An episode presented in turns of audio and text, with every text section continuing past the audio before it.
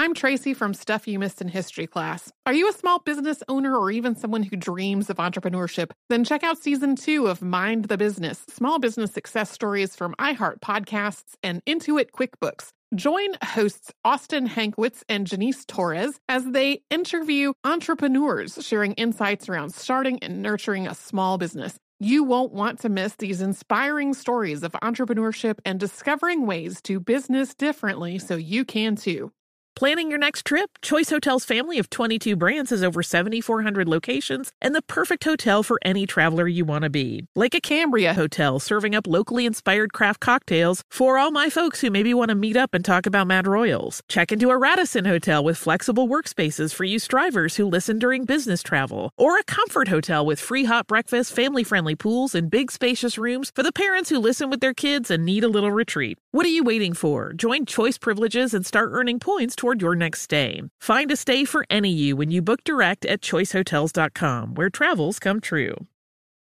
Looking to part ways with complicated, expensive, and uncertain shipping? Then give your business the edge it needs with USPS Ground Advantage shipping from the United States Postal Service. Keep everything simple with clear upfront pricing and no unexpected surcharges. Keep things affordable with some of the lowest prices out there. And keep it all reliable with on-time ground shipments. It's time to turn shipping to your advantage. Learn how at USPS.com slash advantage.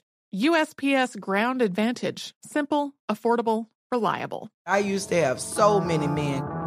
How this beguiling woman in her 50s She looked like a million bucks. scams a bunch of famous athletes out of untold fortunes. Nearly $10 million was all gone. It's just unbelievable. Hide your money in your old rich man because she is on the prowl. Listen to Queen of the Con, Season 5, The Athlete Whisperer, on the iHeartRadio app, Apple Podcasts, or wherever you get your podcasts.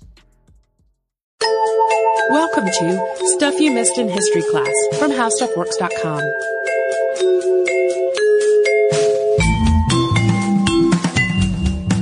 Hello and welcome to the podcast. I'm Holly Fry. And I'm Tracy V. Wilson. And today's episode is a request from listener Laura and her son. And I don't think she put her son's name in the email. But in truth, it's only sort of a request from them. Uh, her son asked for the Doolittle raid, which I was game to cover. But really what ended up happening was that as I was researching, I got really excited about Jimmy Doolittle himself, uh, because he was pretty amazing. And I certainly had no idea how much he contributed to the field of aviation. So I got really engulfed in that, really, really enjoyed it. Uh, so we are going to talk about the Doolittle raid, but it will definitely be like a, an abridged version. We're not going to go into all of the many details. There have been plenty of books written about it. Uh, so don't worry because if you really want to dig deeper, there is a lot of good stuff out there, including, uh, James Doolittle's autobiography, which I really enjoyed and highly recommend. But first, we have to do a little bit of historical housekeeping for context. So that historical housekeeping is the attack on Pearl Harbor. On December 7th, 1941, there was a two hour surprise attack on an American naval base near Honolulu, Hawaii. Japanese fighter pilots just wrought incredible damage on Pearl Harbor, both in terms of human life and lost military assets. By the time this short but extremely brutal attack had ended, more than 2,000 American troops were dead and a thousand were wounded. And the Japanese pilots had taken out eight battleships, almost a dozen other naval watercraft, and more than 300 airplanes. This is the action that led the United States to enter World War II, which had already been going on for two years. Uh, and at that point, the United States formally declared war on Japan. So keep that in mind. Uh, and now we're going to talk for a little bit about James Doolittle. So he was really the key figure in the Doolittle raid, uh, and the man it was eventually named after, Jimmy Doolittle. It was also called the Tokyo raid before it kind of took on the nickname of the Doolittle raid. Jimmy was born James Harold Doolittle on December 14th in, of 1896 in California, and his parents were Rose Shepard Doolittle and Frank H. Doolittle. Frank chased gold. It's how he and Rose ended up in California, having moved there from New England in search of wealth. And when Jimmy was four, Frank once again moved the family in search of gold, but this time to Nome, Alaska. After seven years in Alaska, where he got into plenty of scraps with the other local kids, Jimmy was sent back to California by his parents so that he could go to school there. As he moved into his teenage years, he showed some talent in boxing and he won a state boxing championship while he was in high school.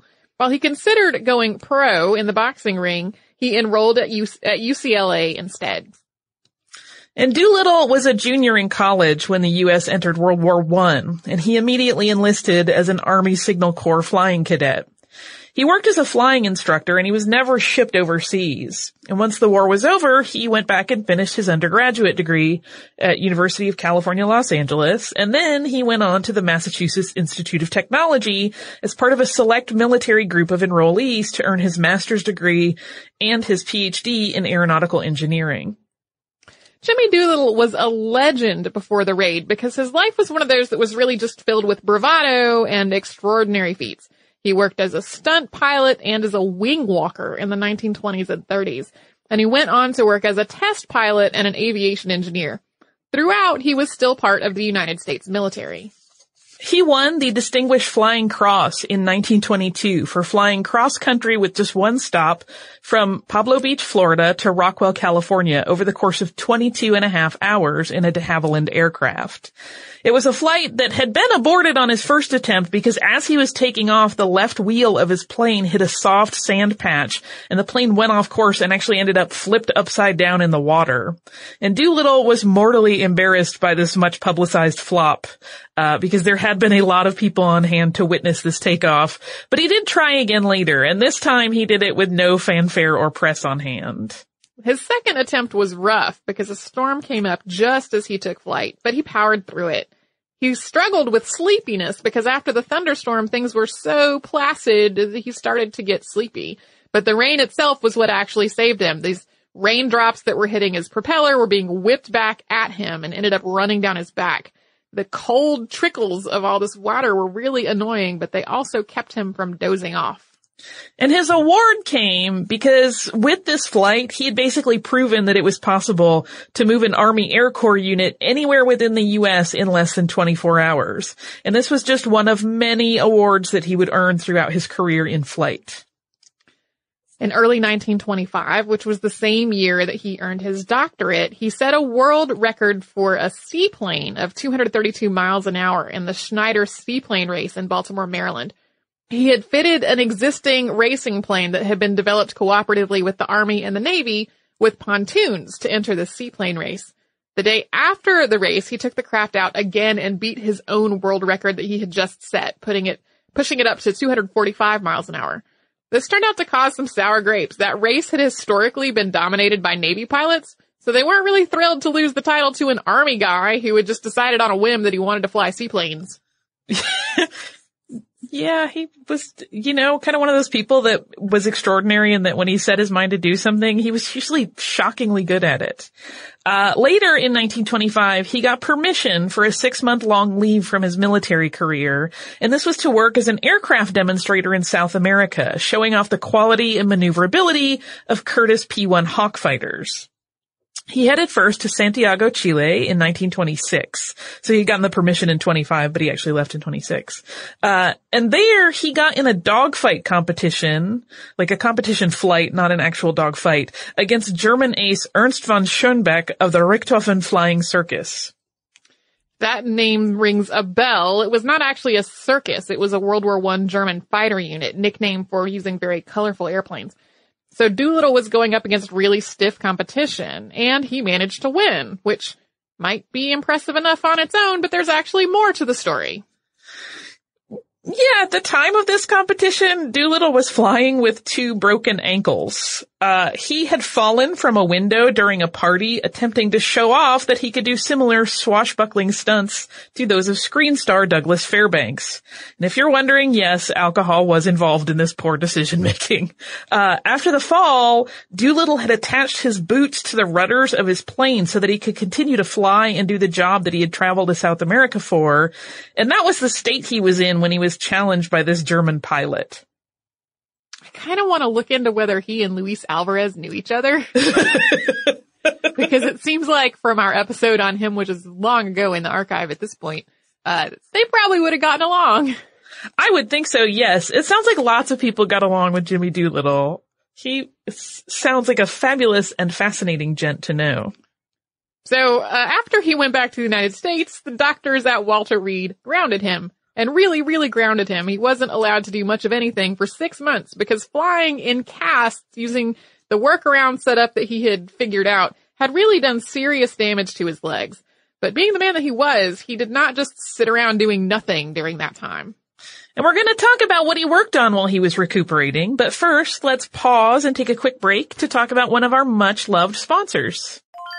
I'm Tracy V. Wilson from Stuff You Missed in History class. Did you know small businesses make up 99.9% of all businesses in the United States? The world is powered by entrepreneurs, and if you're a small business owner or even someone dreaming of starting your own business, then you'll want to check out season two of Mind the Business Small Business Success Stories from Ruby Studio, from iHeartMedia, and Intuit QuickBooks. And every episode, hosts Austin Hankwitz and Janice Torres talk to entrepreneurs about how they've grown from the lessons of launching and nurturing a small business and how they have found success being their own boss. From the excitement of first starting out to finding the right tools and resources to process invoices and payments like QuickBooks Money, you won't want to miss these inspiring stories of entrepreneurship and discovering ways to business differently so you can too. And if you're a small business owner or even someone dreaming of starting your own business, then you'll want to check out season two of Mind the Business Small Business Success Stories from Ruby Studio, from iHeartMedia, and Intuit QuickBooks. I'm preaching to somebody today who is waiting for God to give you your next step. And you don't know what it is yet. You need God to show you your next step. Because God, I can't stay where I am, like I am, where it is. This isn't going to work. I, I have to move on, but I don't know where. A lot of time you'll use it as an excuse. Well, I don't know how. I don't know where. I don't know what. God, if you show me. God, if you tell me. God, if, no, no, no, no, no. You know enough right now. And if you needed to know more, He would show you. Hey, this is Stephen Furtick. I want to invite you to listen to my podcast, Elevation with Stephen Furtick. I am here to help you for the battles that you face in life, for the times when you feel discouraged, for the times that you need guidance from God. I want to give you the truth of what He says about you to help you rise to your full potential. Listen to Elevation with Stephen Furtick every Sunday and Friday on the iHeartRadio app, Apple Podcasts, or wherever you get your podcasts. What up? I am Dramos, host of the Life as a Gringo podcast. Now, this is a show for the Nosabo kids, the, the 200 percenters. Here we celebrate your otherness and embrace living in the gray area. If you ever felt like you were always too much this while also never being enough that, this is the podcast for you. Every Tuesday, I'll be bringing you conversations around personal growth issues affecting the Latin community, and much more via my own personal stories, along with interviews with inspiring thought leaders from our community. Then, every Thursday, I'll be tackling trending stories and current events from our community that you need to know. So much of what makes our community so beautiful is our diversity, yet, too often, those of us who don't fit into this dumb stereotypical box of whatever it means to be Latino are left without a voice or just forgotten about. On this show, I celebrate the uniqueness of our culture culture and invite you to walk in your authenticity. Listen to Life as a Gringo as a part of the My Cultura Podcast Network, available on the iHeartRadio app, Apple Podcast, or wherever you get your podcasts. I used to have so many men.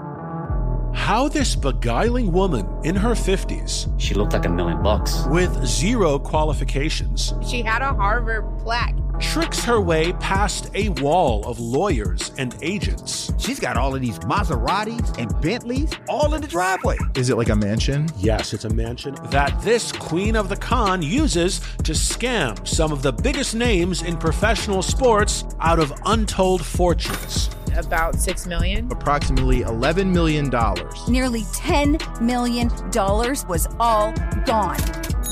Employing whatever means necessary to bleed her victims dry. She would probably have sex with one of her clients. Hide your money in your old rich man because she is on the prowl. Listen to Queen of the Con, Season 5, The Athlete Whisperer, on the iHeartRadio app, Apple Podcasts, or wherever you get your podcasts. So instead of sitting idle while on forced rest, Doolittle used his convalescence to return to the subject uh, that he had written his dissertation on, which was pilots blacking out during extreme maneuvers. And he started to think specifically about stunt flying and blackouts. So prior to this time, and I really feel compelled to mention that at this point, flying planes had only been happening for a little more than two decades. Uh, this was the mid twenties and the Wright brothers and their Kill Devil Hills adventures were in the early 1900s. So it's a really tight time frame. So he was thinking about stunt flying and the fact that only inside loops had been performed in flight up to this point and an outside loop was considered too dangerous. So if you don't know what those are, an inside loop, if you were to draw a picture on a piece of paper of a plane doing a loop, like a loop to loop, an inside loop, the pilot would always be inside the circle. Like that's where the cockpit is always facing up into the circle. Whereas an outside loop, the pilot would be on the outside of the plane or on the outside of the circle facing outward. He was really fascinated by the idea of an outside loop and he took advantage of this forced downtime at Walter Reed to speak with other pilots who were being treated there and get their thoughts on outside loops. He pondered the idea from an engineering standpoint, trying to figure out just what might happen to the human body during that kind of a stunt. So, of course, the minute he was cleared to fly again, he started testing out his ideas. He ran various partial loop tests before becoming the first known pilot to successfully complete an outside loop in 1927. Never one to rest on his laurels, clearly. He continued to do some innovative and adventurous things, and two years later, on September 29th of 1929, Jimmy Doolittle made the first blind flight using instruments only in Nassau County in New York. Prior to that, pilots were depending on visuals a great deal, on what they could actually see out the cockpit window.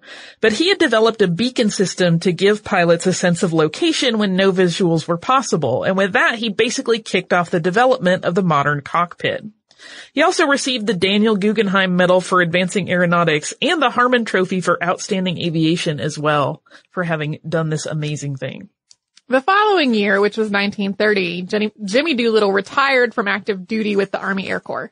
He spent the next decade taking home trophies for win- winning speed races and working at Shell Oil while the company developed high octane fuel that would eventually become the standard for military aircraft.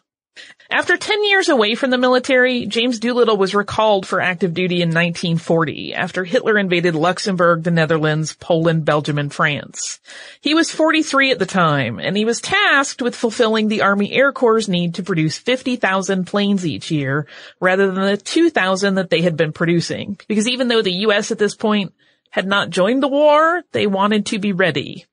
Working with Detroit car manufacturers, despite neither the auto industry nor the army being particularly keen on that kind of partnership, Doolittle was able to succeed in this mandate. By the end of 1941, Ford was producing the consolidated B-24 bomber. But even though this was really a huge feather in his cap and he had performed above and beyond what had been expected or hoped for, Doolittle was pretty miserable. he just didn't like this. He didn't like a desk job and he wanted to return to really active duty. And he made requests for a transfer to go to a combat unit through all of the appropriate channels, but he basically got turned down every time and got constant resistance. But then, finally, in January of 1942, he received a call and was tasked with a secret mission. And his job was to plan and execute an air raid against Japan. The attack on Pearl Harbor that we talked about at the top of the show and the events that came after it set the United States on edge. In the Pacific, U.S. troops did not fare well against the Japanese, and things weren't really going well in Europe either. Something had to be done to neutralize Japan's forces if the United States was going to make any headway in the Pacific. After several months of planning, Doolittle and his men were ready. On April 18th of 1942, 16 B-25 Mitchell bombers with a total of 80 volunteer crewmen launched from the aircraft carrier Hornet. Their flight began 620 miles away from Japan, and the original plan had called for a takeoff from the Hornet at approximately 400 miles from Japan's coast. But because a fishing boat spotted the carrier, things had to be revised at the last minute because their uh, position had been called in. The B-25s had been fitted with extra fuel tanks, which meant that they lost armament in the process. Because the airplanes weren't originally intended to take off from an aircraft carrier, there also had to be really significant changes in the takeoff procedure. Pilots were trained to take off not at the usual 90 miles an hour, but at 60 miles per hour. You know a lot about how planes take off. Speed is essential. This was tricky. They also had a lot less runway than would normally be available. Aboard each B-25 were five men, the pilot, the co-pilot, a bombardier, a navigator, and a gunner. And as a personal side note, uh, the practice runs for these takeoffs were performed at an auxiliary field to Eglin Field in Fort Walton Beach, Florida, which is where my dad was stationed for a really long time. Uh, so I know that area well. Uh, the teams flew low on their approach. They were about 200 feet over the water. And as they reached the Japanese coastline, they dropped very low, some of them coming in just a few dozen feet above the ground, and they made their way to their intended targets, which were military and industrial sites in Tokyo, Yokohama, Kobe, Nagoya, and Osaka. And as they rose into the air to about 1200 feet over their targets, they dropped their bombs. And then they headed to airfields on the Chinese mainland to land. The wrap up of this mission, which was basically successful, didn't go as planned. We're going to talk about exactly what happened right after we pause for another brief word from one of our sponsors. You and I have both made our own websites using Squarespace. That is correct. And we both found it extremely easy and painless. That is also correct. uh, and for my part, it was possibly the most easy and painless thing so far about planning my wedding. It was super easy, super intuitive. I basically did all of it while sitting with my laptop, uh, on my bed, in my pajamas, got something in a couple hours that looked exactly like I wanted with all the things that I wanted to have on it. Makes it extremely easy for the parts that I want to be just for invited guests to be password protected for our guests and the parts that I'm comfortable being public out there for the whole world to see all of that extremely easy with Squarespace. You don't have to have coding knowledge. You don't have to know a lot about the elements of design. Squarespace has easy to use, beautiful templates that give you professional results regardless of what your experience level is. It is awesome. So with Squarespace, you can make a website that looks professionally designed regardless of what your skill level is. All the tools are really intuitive and easy to use and you get a free domain if you sign up for a year, which I did. Uh, start your free trial today at squarespace.com. And when you decide to sign up for Squarespace, make sure to use the offer code HISTORY to get 10% off your first purchase. Squarespace. You should. So, going back to the Doolittle raid, while this raid had the intended effect of scaring Japan and undermining their confidence, it really took its toll on Doolittle's team. The planes did not make it to the emergency airfields that they had been planned to land at. Because of their very early takeoff, they were all running out of fuel, and to make matters worse, a nasty bit of weather was moving in. Doolittle described in his autobiography actually seeing sharks in the water below as they were flying and thinking that that would be an absolutely terrible place to bail out. And eventually they got a little bit of tailwind and they were able to get a little bit closer to their intended mark. Every one of the B-25s used in the raid was lost. The soldiers in them had to bail out over China. Three crews successfully crash landed in China and made their way to safety, but there were also a number of casualties.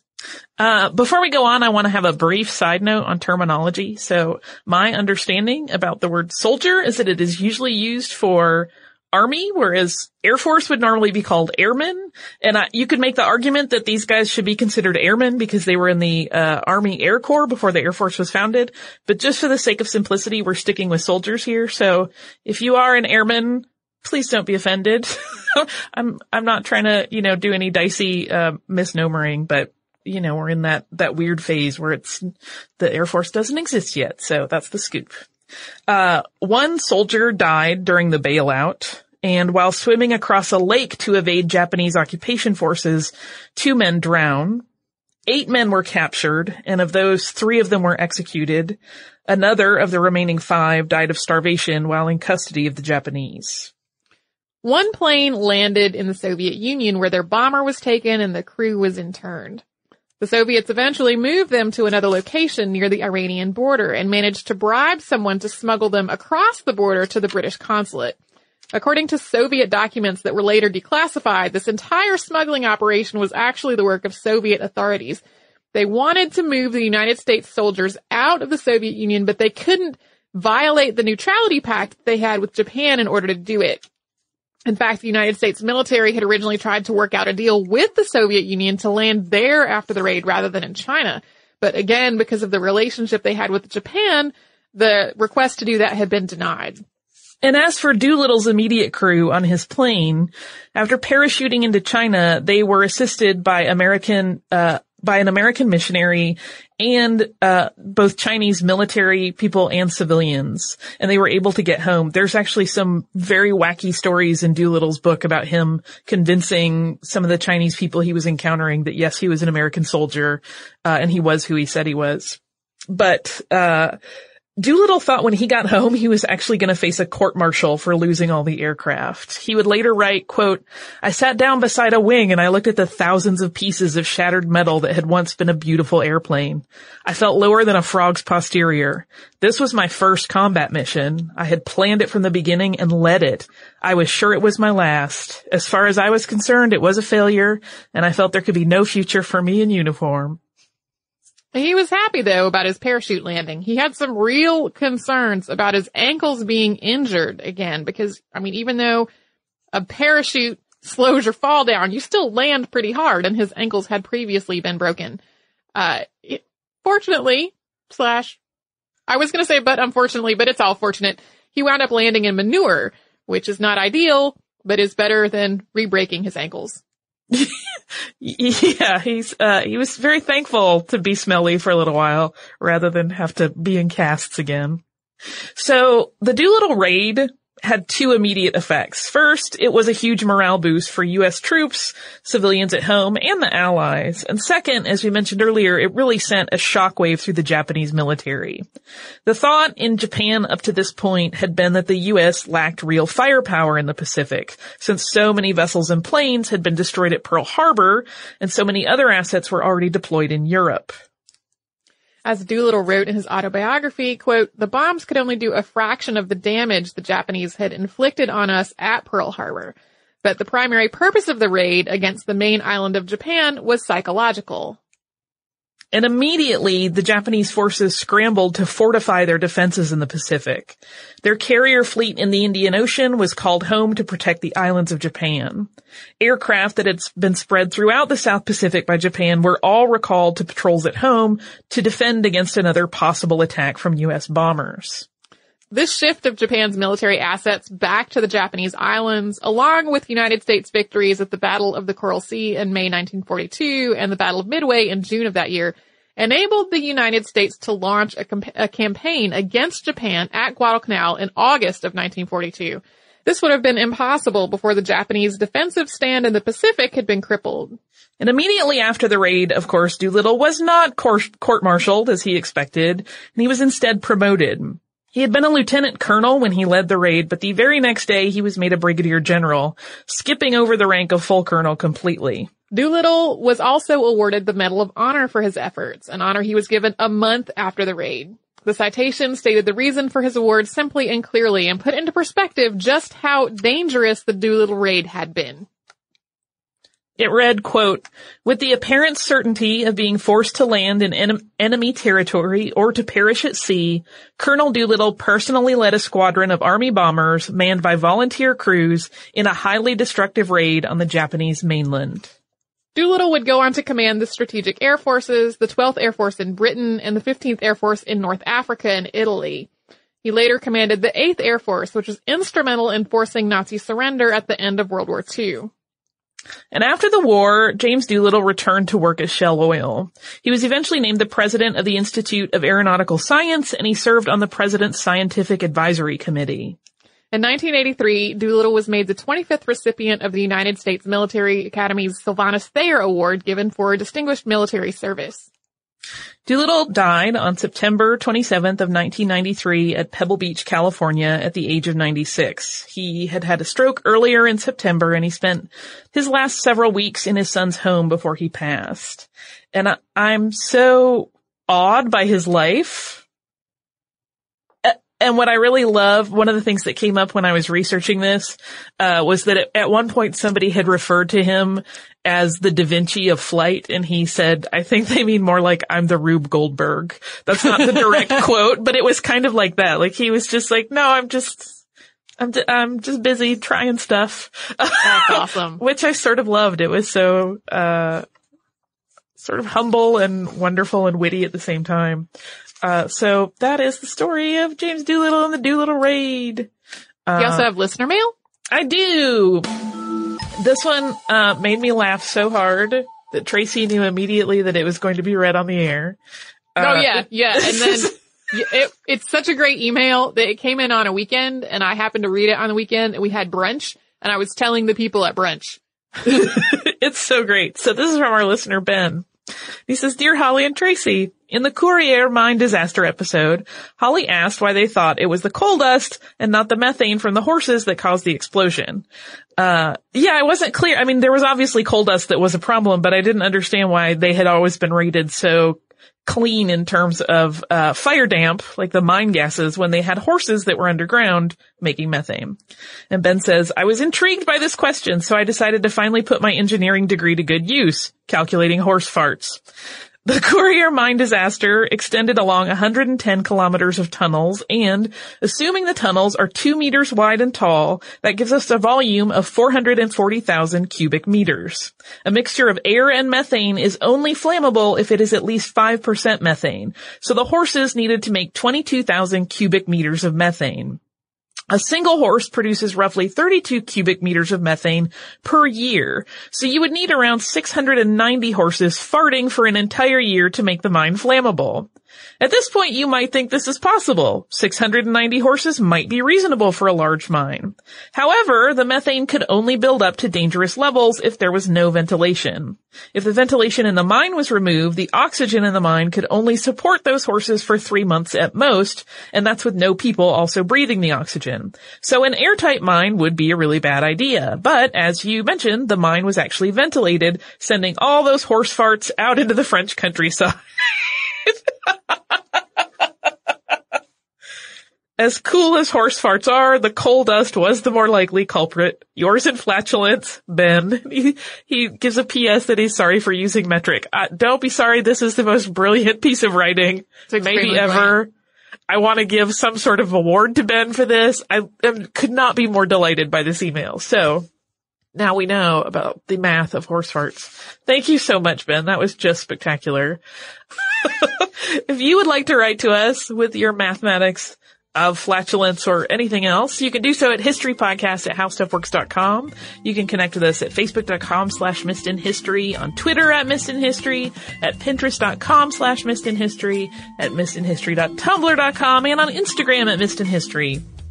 If you would like to learn a little bit more about what we talked about today, you can go to our parents parent site, How Stuff Works. If you do a search for the Doolittle raid, uh, the one of the things that comes up is the North American B-25 Mitchell bomber. So you'll get a little more information on the planes that they were actually taking out into this raid.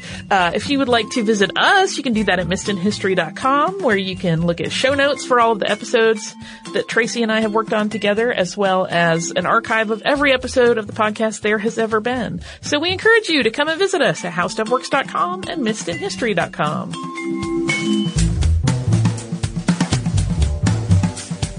For more on this and thousands of other topics, visit howstuffworks.com.